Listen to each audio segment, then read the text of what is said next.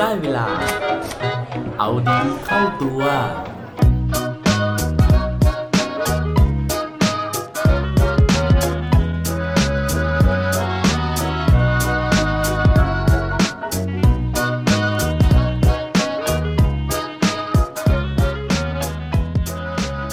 คุณมั่นใจในตัวเอง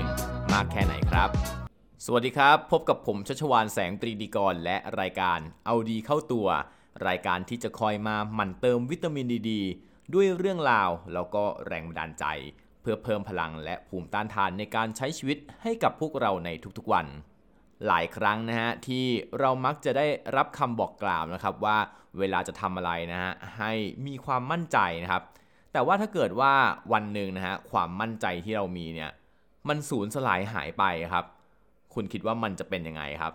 ซึ่งถ้าเกิดว่าเราพูดถึงเรื่องของความมั่นใจนะฮะผมบอกเลยว่าผู้ชายคนนี้นะฮะรับรองว่ามีไม่น้อยกว่าใครแน่นอนนะครับ ผู้ชายคนนี้ชื่อว่าคอนเนอร์แม็กเกรเกอร์ครับ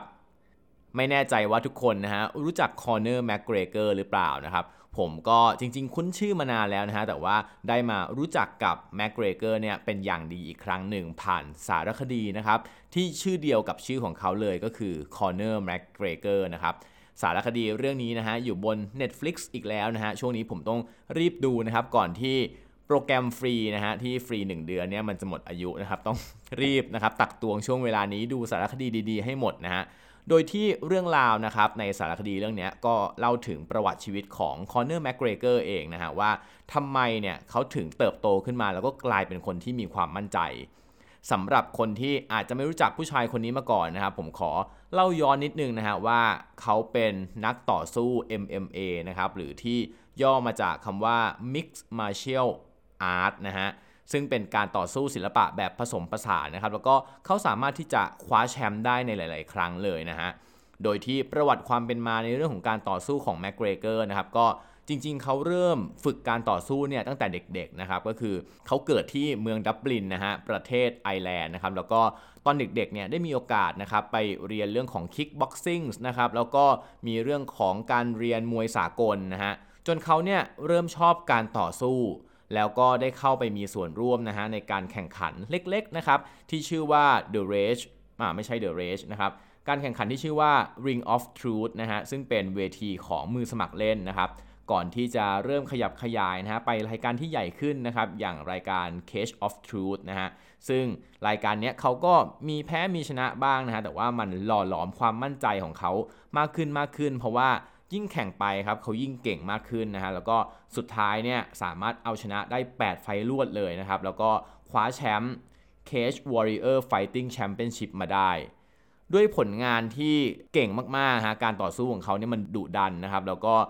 สนุกนะครับทำให้ทาง UFC นะฮะซึ่งเป็นรายการการแข่งขันระดับโลกนะครับที่ย่อมาจาก Ultimate Fighting Championship นะฮะซึ่งถือเป็นการแข่งขันในระดับมืออาชีพนะครับแล้วก็เป็นการแข่งขันระดับโลกเลย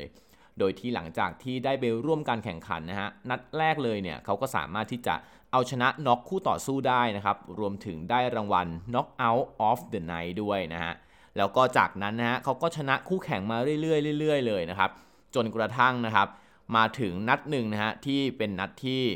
แม็กเกรเกอร์เนี่ยรอคอยนะครับเพราะว่าเขาจะต้องเจอกับโจเซ่อัลโดนะฮะซึ่งเป็นเจ้าของเข็มขัดนะครับแชมป์รุ่นเฟเธอร์เวทนะฮะก็คือประมาณ 145 ปอนด์ทีนี้นะครับโจเซ่อัลโดเนี่ยถือได้ว่าเป็นหนึ่งในนัก แข่งนะฮะหรือว่านักกีฬา UFC ที่ค่อนข้างจะเก่งที่สุดในโลกนะฮะเขาบอกว่ามีฝีมือเนี่ยเก่งที่สุดเมื่อเทียบกับน้ำหนักตัวนะฮะปอนต่อปอนสถิติของโจเซ่อัลโดนะฮะยังมีมากกว่านั้นคือว่าเขาบอกว่าเขาอยู่ในวงการนี้มา 10 ปีนะครับ แข่งไป 18 ไฟล์แล้วก็ไม่เคยแพ้ใครเลย ทีนี้นะฮะแม็กเกรเกอร์ได้ยินแบบนั้นนะครับ แทนที่จะจิตใจห่อเหี่ยวนะครับ กับยิ่งรู้สึกคึกคักมากขึ้นไปอีก เพราะว่าเขากระหายชัยชนะ เขากระหายชื่อเสียงนะฮะเขารู้สึกว่าถ้าเกิดว่าเขาชนะคู่แข่งคนนี้ได้เนี่ยเขาจะได้ทั้งชื่อเสียงแล้วก็เงินทองมา ผลสุดท้ายนะฮะวันแข่งก็มาถึงนะครับ แล้วก็เป็นไปตามคาดนะฮะคือเขาสามารถที่จะเอาชนะโจเซอัลโดไปได้นะครับ ในเวลาเพียง 13 วินาทีนะฮะอันนี้ถือเป็นแมตช์ประวัติศาสตร์เลย แล้วก็เขาสร้างสถิตินะฮะในการที่เอาชนะได้รวดเร็วนะฮะภายในหมัดเดียว ทีนี้ลองมานึกกันเล่นๆไหมฮะว่าสมมุติว่าเราเป็นแม็กเกรเกอร์ในวันนั้นนะครับแล้วก็เราสามารถที่จะเอาชนะแชมป์โลกได้ครับ เราจะรู้สึกยังไงบ้างฮะผมว่าเราต้องดีใจนะครับแล้วก็เหนือกว่านั้นนะคือแม็กเกรเกอร์เนี่ยรู้สึกว่าเขาเนี่ยเป็นคนที่เก่งที่สุดในโลกแล้วจริงๆนะครับทีนี้พอในรุ่นเดียวกันนะฮะ144 145 ปอนด์เนี่ยไม่มีใครสามารถเอาชนะเขาได้แล้วนะฮะเขาก็ยิ่งฮึกเหิมนะครับแล้วก็คิดกันใหญ่นะฮะว่า เขาอยากจะข้ามรุ่นนะครับไปแข่งกับรุ่นที่ตัวใหญ่กว่าเขา น้ำหนักตัวเยอะกว่าเขานะฮะรุ่นถัดไปเนี่ยก็คือไลท์เวทนะฮะก็คืออายุประมาณไม่ใช่อายุนะฮะน้ำหนักประมาณ 155 ปอนด์ว่าแล้วเขาก็ทำน้ำหนักนะครับแล้วก็ไปท้าชิงนะฮะแต่ปรากฏว่าหลังจากที่นัดแนะกันนะฮะกำหนดวันแข่งเรียบร้อยนะครับ คู่ชิงของเขานะฮะปรากฏว่ามีปัญหาเรื่องของอาการบาดเจ็บนะครับเพราะฉะนั้นเนี่ยก็ไม่สามารถมาแข่งได้นะครับ เขาก็เลยต้องไปหาคู่แข่งใหม่ ซึ่งปรากฏว่าคนที่ว่างอยู่นะฮะ ชื่อ Nate Diaz นะครับ แต่ว่า Nate เนี่ย ไม่ได้อยู่ในรุ่นไลท์เวทนะฮะ แต่ว่าอยู่ในรุ่นเวลเทอร์เวทแล้วก็ไม่ได้มีเข็มขัดให้ชิงนะฮะ เป็นการสู้เฉยๆนะ สู้เพื่อศักดิ์ศรีเฉยๆนะครับ แต่ว่าเนื่องจากแม็กเกรเกอร์หาใครแข่งด้วยไม่ได้นะฮะ แล้วก็อุตส่าห์ซ้อมมาตั้งนานนะครับ ก็เลยว่า อะ งั้นแข่งกับคนนี้ก็ได้ ผลปรากฏว่านะฮะ หลังจากที่แข่งไปนะครับ แม็กเกรเกอร์พ่ายแพ้นะฮะให้กับ Nash Diaz นะครับในยกที่2นะฮะคือพอหลังจากพ่ายแพ้นะครับบอกว่านั่นเป็นจุดต่ำสุดในชีวิตของเขาเลยนะครับ เพราะว่าทุกครั้งนะฮะเวลาแข่งเสร็จเนี่ยทุกคนจะแห่แหนนะฮะชื่นชมกับความสำเร็จของเขา แต่ว่าครั้งนั้นเนี่ยเขารู้สึกว่าหลังจากที่เขาแพ้แล้วนะฮะไม่ว่าเขาจะเดินออกไปไหนนะครับแถวแถวบ้านของเขาเนี่ยแม้กระทั่งเจอกับคุณยายคนหนึ่งนะฮะที่คุณยายเนี่ย แค่มองเขาครับแต่ว่าไม่ได้พูดอะไรเลยอะ่ะคือเขาก็รู้สึกว่าเฮ้ยคุณยายเนี่ยกำลังสมเพศเขาอยู่กำลังคิดในใจนะฮะว่า โถ เธอแพ้ให้กับ Nash Diaz คือเขาคิดไปถึงขนาดนี้ครับแล้วก็เขารู้สึกว่า เฮ้ยเขาสูญเสียความมั่นใจทั้งหมดที่เขามีมาไปกับความพ่ายแพ้ในวันนั้น แต่ว่าสุดท้ายนะฮะคือเขาก็ทนอยู่กับสภาพแบบนั้นไม่ได้ คือเขารู้สึกว่าเขาจะต้องพิสูจน์ตัวเองอีกครั้งหนึ่งเขาจะต้องเรียกความมั่นใจของตัวเองกลับมาอีกครั้งหนึ่งด้วยการฟิตซ้อมอย่างหนักนะฮะแล้วก็สุดท้ายเนี่ยก็คือไปท้าชิงอีกครั้งหนึ่งนะครับผลจากการท้าชิงครั้งนั้นนะฮะคือการแข่งขันมันดุเดือดมากถ้าได้ดูในสารคดีนะครับคือยกแรกเนี่ยเขาทำได้ดีมาก แต่ว่ายก 2 ยก 3 นะครับเขาแผ่วไปนะฮะแล้วก็โดน Nash Diaz เนี่ยถลุงต่อยอย่างหนักเลยนะครับ แต่ว่าสุดท้ายก็สามารถกลับมาตีตื้นได้นะฮะในยก 4 ยก 5 จนสุดท้ายนะครับเอาชนะคะแนนนะฮะ Nash Diaz ไปได้ 48 ต่อ 47 47 ต่อ 47 และ 48 ต่อ 47 นะฮะ ก็ถือว่าวุดวิดมากๆ แต่ว่าสุดท้ายเขาก็สามารถเรียกความมั่นใจมาได้อีกครั้งหนึ่ง หลังจากที่ชนะ Nate Diaz แล้วนะฮะ เขาก็เลยไปท้าชิงนะครับ เพื่อที่จะชิงเข็มขัดของรุ่นไลท์เวทนะฮะ อย่างที่ตั้งใจไว้ และสุดท้ายนะฮะเขาก็ได้เข็มขัดของรุ่นนั้นมาครองนะฮะแล้วก็เป็นนักมวย UFC คนแรกครับที่สามารถที่จะครองเข็มขัดของ 2 รุ่นได้พร้อมๆกัน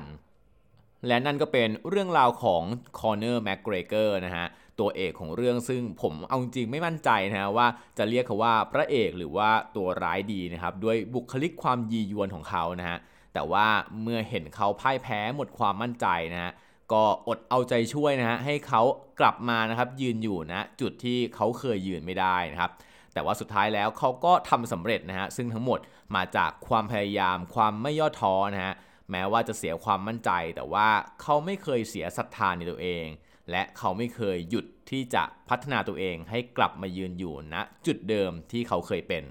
และปิดท้ายวันนี้ด้วยโคตรดีโคตรโดนจากคอร์เนอร์แม็กเกรเกอร์เขาบอกไว้ว่า this is not talent this is a hard work ผลงานทั้งหมดนะครับที่เขาสร้างขึ้นนะฮะไม่ได้มาจากพรสวรรค์ แต่มาจากพรแสวงครับ อย่าลืมกลับมาเอาดีเข้าตัวได้ทุกวันจันทร์ พุธ และวันศุกร์รวมถึงฝาก subscribe เอาดีเข้าตัว podcast ในทุกช่องทางที่คุณฟัง รวมถึงกดไลค์ กดแชร์ ในทุกโซเชียลมีเดีย Facebook IG และ Twitter สุดท้ายนี้ have a good day ขอให้วันนี้เป็นวันดีๆ ของพวกเราทุกคน สวัสดีครับ